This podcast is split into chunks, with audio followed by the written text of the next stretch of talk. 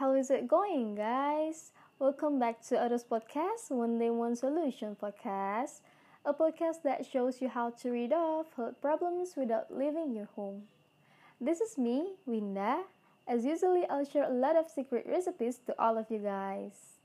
And in this episode, we will discuss about home remedies for stretch marks, which is most of girls are will or even have experienced it. And now, I'm together with Dr. Aziz, a dermatologist from the Medical Hospital. Hello, how are you, Dr. Aziz? Welcome to Others Podcast. Hi, Winda. I'm great. Thanks for inviting me here. Um, Dr. Aziz, could you please tell us what stretch marks are? Stretch marks are a normal part of puberty for most girls and guys. When a person grows or gains weight really quickly, like during puberty, that person may get fine lines on the body called stretch marks. Stretch marks happen when the skin is pulled by rapid growth or stretching. So, the common causes of stretch marks are grow and gains weight quickly. How do we cope with this problem?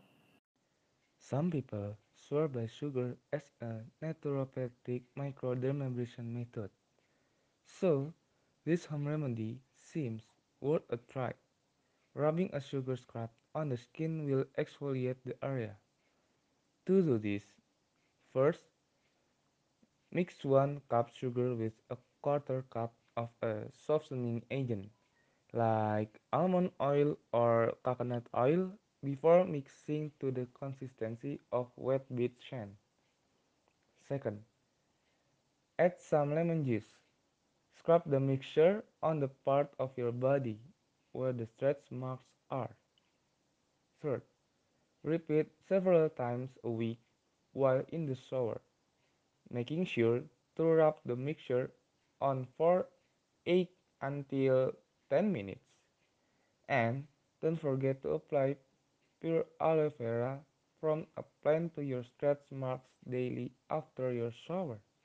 Wow, I just found that sugar is good for stretch marks. Then, what should we do to prevent stretch marks?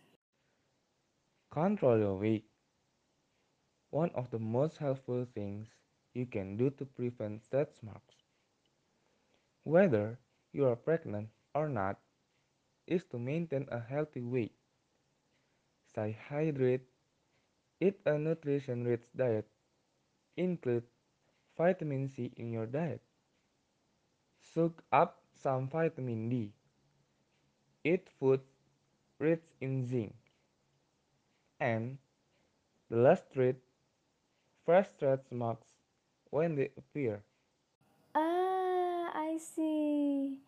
Thank you so much for your explanation and also thanks for taking your time to be here, Dr. Aziz.